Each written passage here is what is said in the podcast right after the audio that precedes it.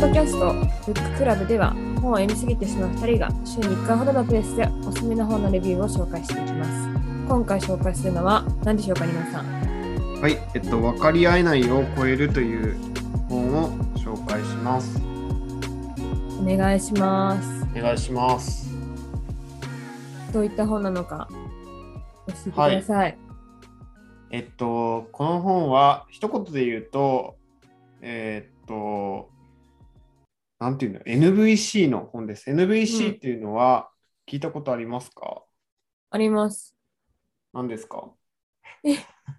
私が答え、テストされてる。ノン、なんだろう、非暴力的な感じのなんかコミュニケーションで、なんか、すごい、それこそ、えー、なんて言ったらいいの、一個前の、前 NVC に関する本もタイトルに NVC が入ってる本、さらーっと読んだんですよ。コミュニケーション方法の一つですよね。どういうことに気を使って、より良いコミュニケーションを図るか、みたいな。そうね、そうね。。なんか今言ってくれたように、この、まあ、言葉の通り、ノンバイオレンスコミュニケーションっていう通り、その、いわゆる、こうは、まあ、人と人がいると、どうしてもこう対立っていうのが起こってしまうから、はい。まあ、会話の中で、そのいかにその対立とか分断っていうのを解消していけるのか、それをなんかコミュニケーションの仕方から、えー模索していこうっていうのが、この NVC になります。はい。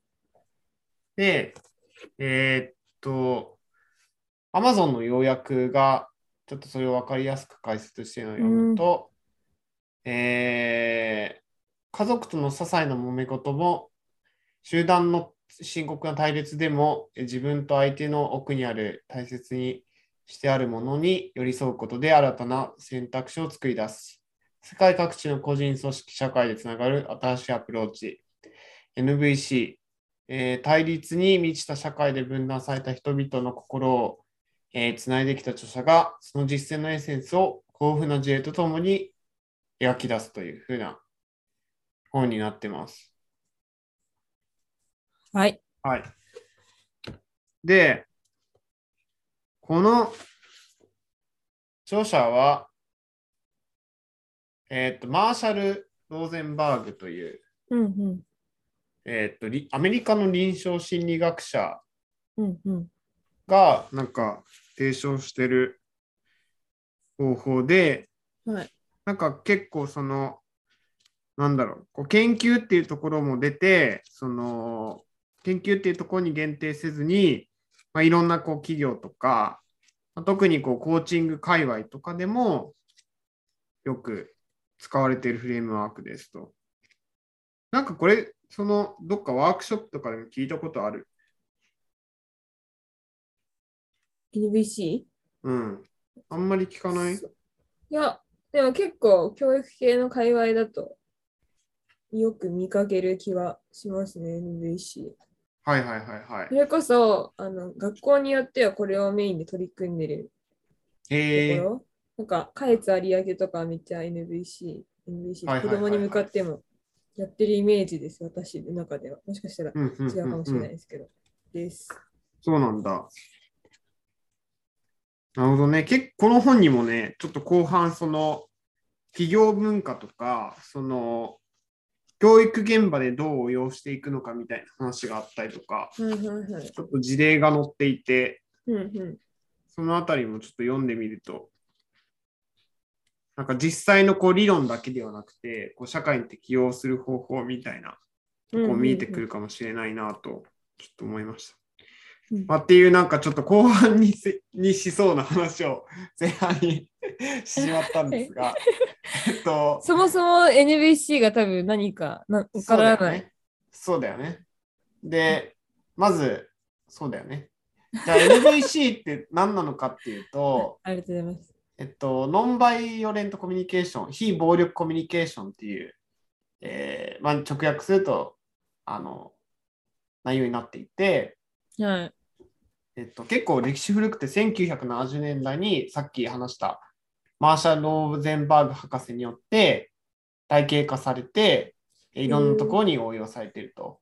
で、えっと、これはね、本当に自分も体感としてあるんだけど、自分のなんか内面と外側の平和っていうのをなんか両立させるようなコミュニケーション方法でして。えーっと、これを使うことによって、まあ、すごく相手とつながることができるんだよね。よくわかんないよね。How to, how, でもは、どうやったら NVC っていうのを実践できるかって話もこの本の中にあるあるあるあるある。すね。で、まあ、多分それを知るためにまず、そうね。あ、そうそうそうそう。で、えっと、結構その、なんだろう。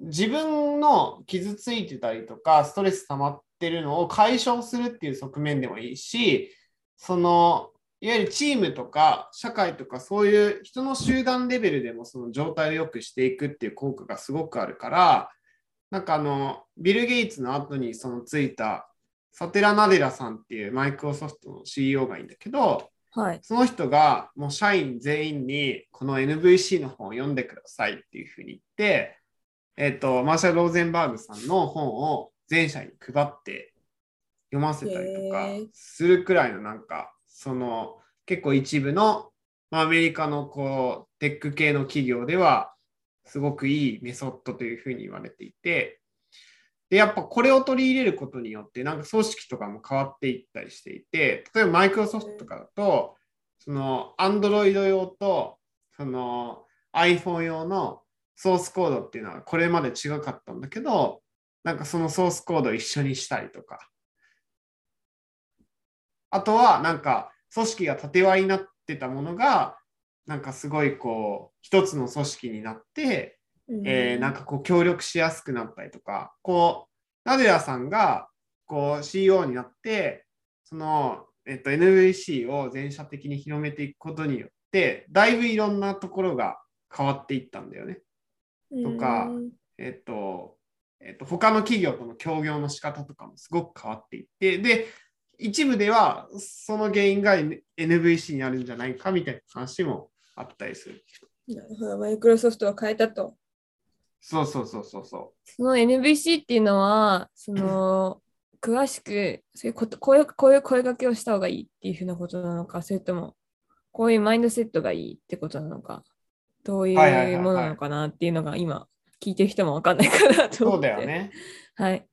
多分それはあの NVC のプロセスを解説するといいような気がしていて、うんうん。えーっと、NVC には4つのプロセスがありますと。えー観察する、感情に気づく、ニーズに気づく、相手に伝えるっていうプロセスがありますと。で、じゃあ例えば、すごい、えーっと、じゃあ一緒に仕事したとするよ。で。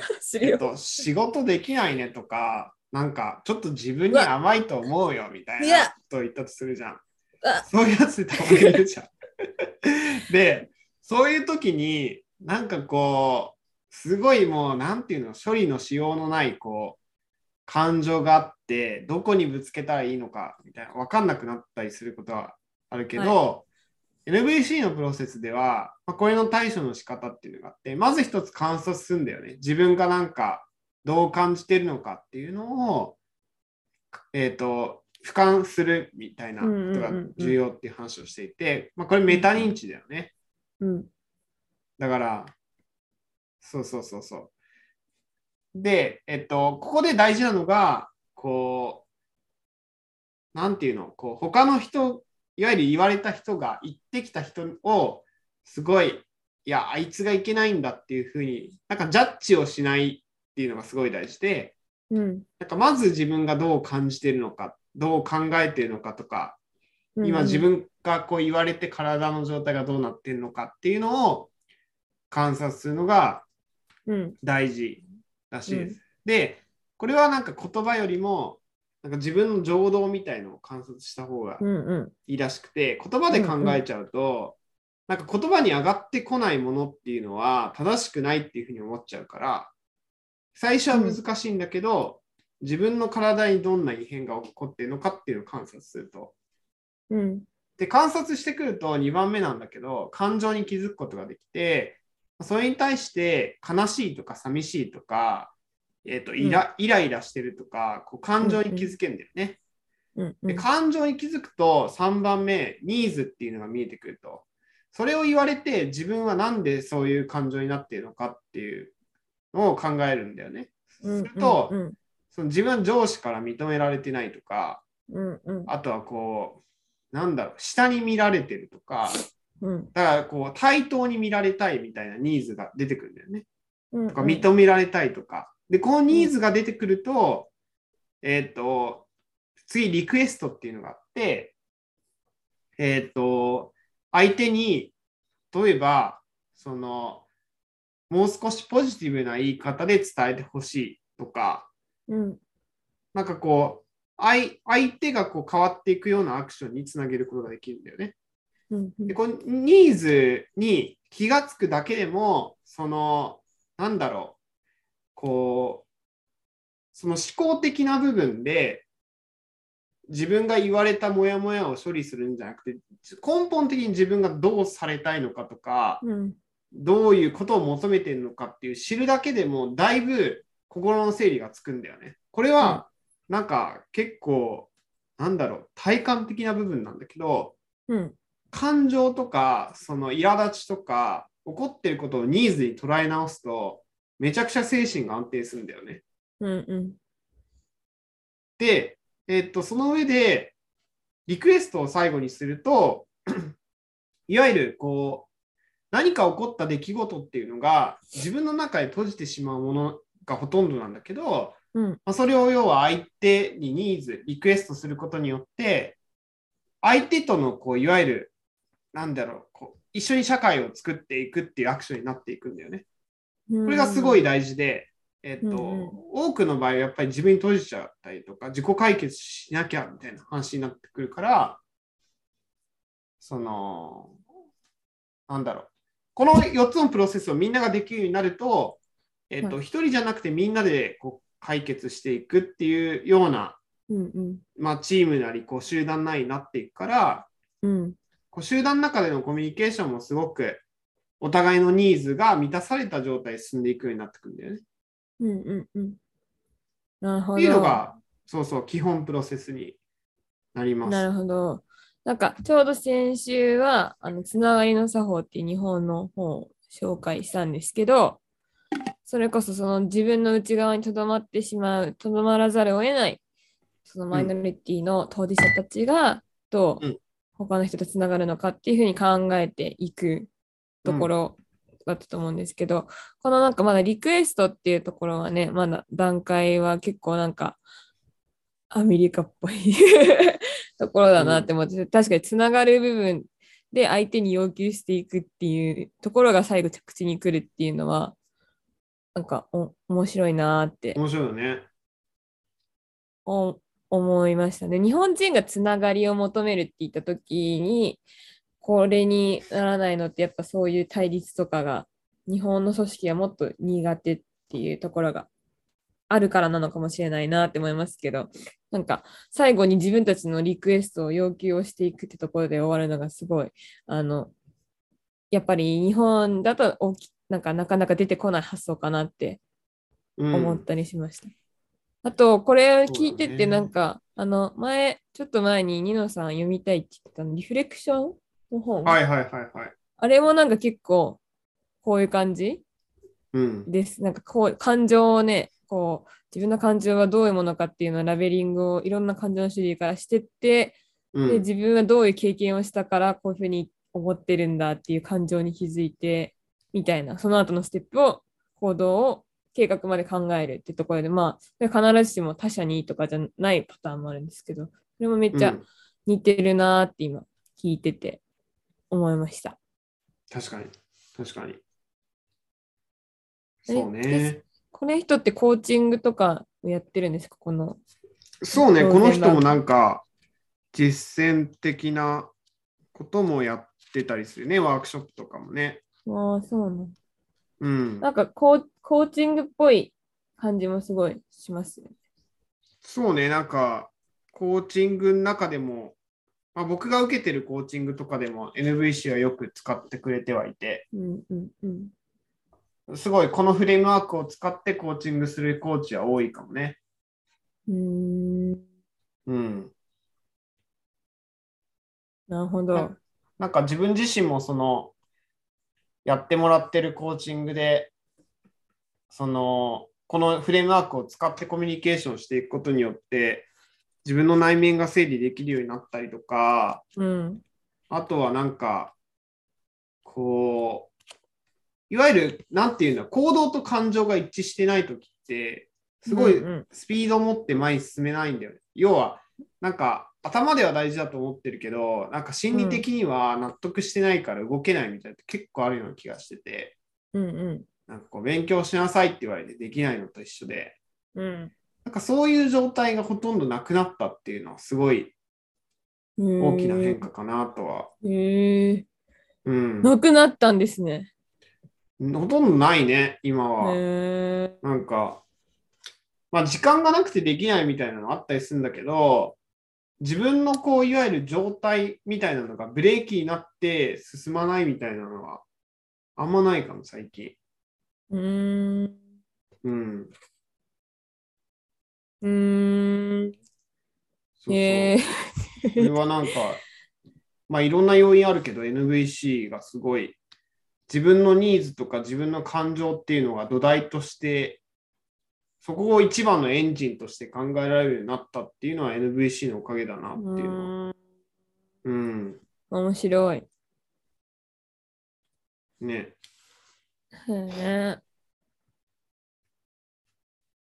なるほど。そうやって自分の変気持ちのところにフォーカスを当ててからその後じゃあそれはなぜ起きたかっていうので他者との関わり合いを考えていくっていう流れなんですね。そうそうそうそうそうーん。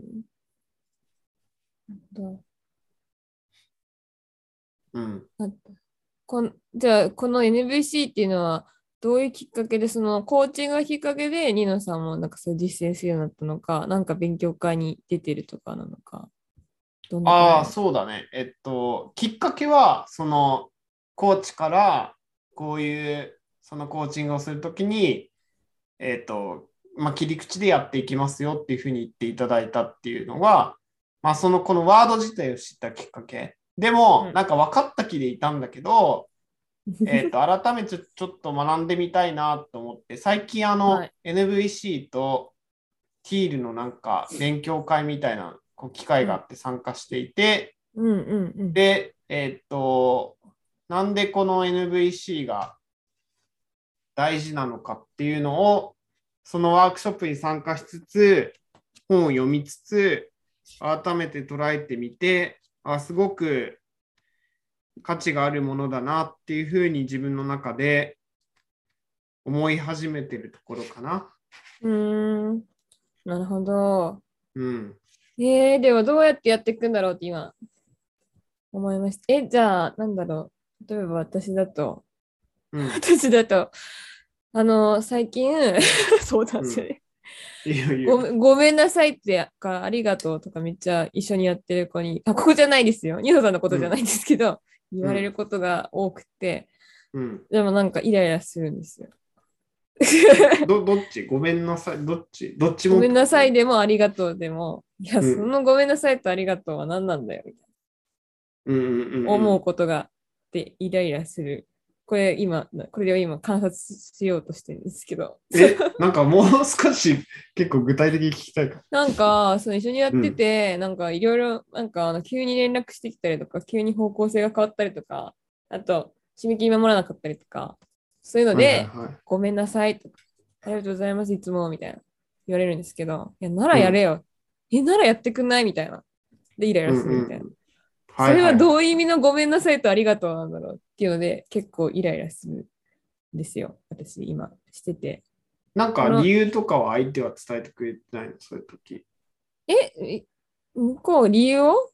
うん理由は伝えてないともくれないですけど、要は、普段迷惑かけてるからごめんねみたいはいはい、ありがとうまたごめんねみたいな感じ？そうなんですよ。それがすんごいイライラするんです。厳しいね。そうなんですよ。ででも、あの向こうの立場に立ったら、ごめんなさいしか言えないとか、ありがとうしか言えないのもわかるんですけど、うんうんうんもうん。イライラしてる自分がいて。うんうんうん。っていうのとかを、どうしてこの感情が起きるのかなとか観察していくってことですか？それでもこの感そうね情をそうね細かく見ていく。そうそうそうそう。で、例えば対話の中で見つけていくのであれば、はい。えっと、そう言われたときどう感じましたか？とか、うん。その起こった感情に対して、えー本当はどうしたいと思っていたんですか？みたいなところを会話の中で見つけていく。二人でやるときはそんな感じかな。へえそれは自分で中でやるときもあるってことですよね。あるね。そそうそうそう。クソムカついたときとか、まあ、仕事で、まああるじゃないですか。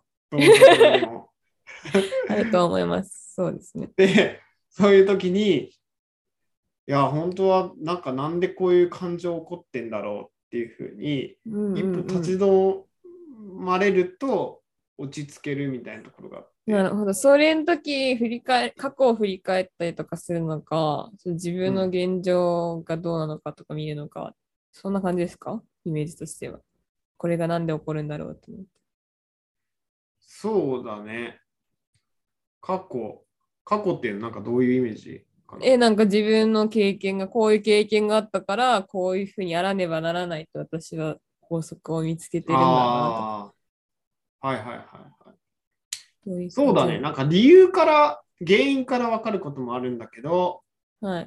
もうシンプルになんか、この時、うんとどどうされたいんだろうみたいな。あうんねどういうことが来てでもそこまでではたどり着きました、自分で。どうされた、結果なんか要求、そうだ。だから無意識にやってますね。どう要求したらお互い平和になるんだろうとは思ってて、けど、今のところどう要求したらいいかがわからなくて、それこそ自分のニーズがわからないからなのかもしれない。ですけどうんうんうんだから言えないなって確かになってる。この向こうに要求ができないから、向こうに頭ごなしになんで謝るみたいな怒れないし。そうだよね。そうだよこうねし。てほしいのよとかも言えないから、そのニーズを探すのがなんだかんだ大変なのかなっうんうんうんうん。て思いました、今。聞いてて。なんか、とりどういう、どういう感じなの？気になるね、それ。なんでイライラしちゃうんだろうね。その、うんそうですね。もう少し、もう少しなんか、理由も含めて説明してほしいみたいな。とか、なんか、間違ってたらあれなんだけど、なんだろう、遅れることへの納得感が欲しいみたいな。ああ、いや、まあね、それはそうですよ。それはあります、確かにね。それはあるし。なんで私がこんなセックスやってるのに、向こうは遅れても、すいません、ぐらいで済むんだろう、みたいな。あとか思ったり。ーなんか、フェアでありたいみたいなとこなのかな？ああ、確かに意外とフェア感大事にしてるタイプの人なのかもしれそうかないですもね。私だから、うんあの、こっちの要求もわからないから言えないとかうんうんうん、っていうのも結局フェアを重視するがゆえに。確かに確かに。なんか能力が高いから、自分が結構偏ったやり方をやっちゃうんだけど、実は同じくらいやってほしいみたいなところが。いやー、全然それはありますけどね。なんかでも、でもどどうなんだろうってわからないところもあるんですよ。結局ね、その人が別にできてる、自分よりできてる部分もすごいあって、他の人を巻き込むとか、なんか、プログラムかけるとか、うん そうそういう自分にできないところもすごいあるっていうのを知ってるから、そのさまつなことでとは思ったりするうんのかもしれない。でもなんかそれが平等なのかは果たしてわからないってところが 自分の中でうん納得できてないのかもしれないですね。うんうんうんうん不思議だな。っていうのを考えていくと。これを最終的にそうそうそう。肯定的な感じのリクエストに持っていく。そうするとなんか、じゃあこういうやり方を変えてみましょう、こう変えてみましょうみたいな仕組みの話になったりするじゃん。だか、らにそうすると自分がもっと働きやすいような環境になっていったりとかするっていう。まあその道はやっぱり険しかったりするんだけどね。気がしかったですよ。なんかやっぱり経験者分かったね。すぐ相手が受け入れられないケースとか、すぐ変えられないケースってあったりするじゃん。こうニーズ通りにこういかない部分も絶対あるだろうし。うんうんうん。うん。了解です。実はこの本あの紹介するって聞いたので買ってるんで読みます。そう。読みます。いやうね、ん。うん。本当学校現場とか教育現場とかでもなんか取り組まれてることだと思うので、っていうのもあるし、自分がちょっと取り組まないといけないはいはいはい、はい。と思うので、ちょっと読んでいこうかなって思うんですけど、ニノさん、次に読みたい本とかありますか？そうですね。うーんと、なんかすごく抽象度を上げて、その、うんうん。なんで社会があるんだろうみたいなのをやっぱ考えるんですよ。そあのなんでこの人類自分一人じゃないんだろうみたいな。でじゃあ人がたくさんいるっていうのがまあ社会っていうのがあって、まあどうすればなんかみんなにとって生きやすい社会になるのかなっていうのはすごい考えていて。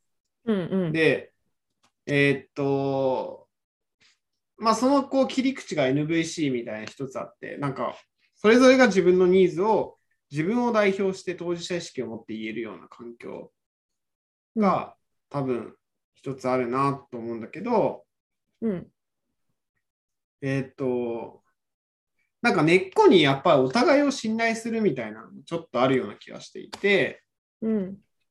そのリクエストを読んこう受け取ってくれるみたいなうん。安心感とか信頼みたいなのがないとなんか伝えられない部分もあるんじゃないかなってちょっと思っていたりしていて、うん。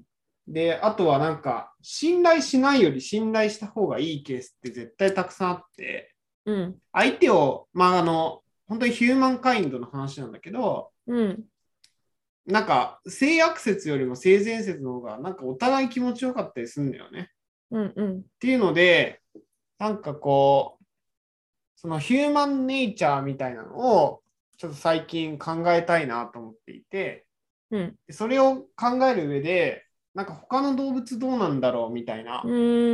のはちょっと興味がありまして、これ多分次回、次次回か次回紹介、私が紹介するも時の次回か次回、次次回で紹介しようかなと思ってるんですけど、先になるかもしれないですね、それで。はい。その、京大のさ、山際先生っていう元京大の総長をやっていた、うんえっと、霊長類の研究をしている方が書いてる「暴力はどこから来たのか」っていう本を今ちょっと読んでいて、ちょっとそれを読みつつ、その、いわゆる霊長類のなんか信頼とか社会の作り方とか共感みたいなところからなんか人間の本質みたいなところが見えれば面白いかなっていうのは最近思ってます。思ってこの辺の本を読んでます。ねえ面白そうですね。うん、ゴリラ、ゴリラ、ゴリラ系の本がいっぱい。そうそうそう。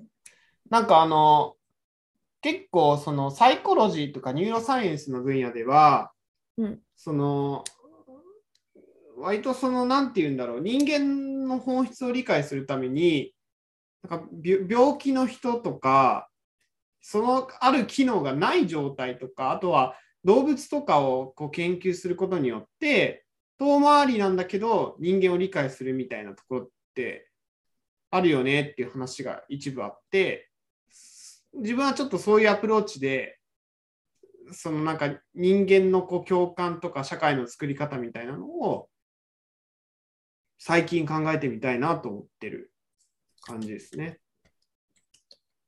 わかりました。そ確かに、そういう生物的な視点からやるのいいですね。うそうそうそうそうヒューマンカインドもまあね、その利己的な遺遺伝子に対す対抗するあの本として、このポッドキャストも結構序盤の方に紹介してるんですけど、うん、確かになんかそういうところになんか興味があるかもしれないですね。そうそうそうです。よろしいでしょうか？では、はい。ありがとうございます。ということで、今回は以上となります。今回紹介した本は、分かり合えないを超えるでした。次回もお楽しみに。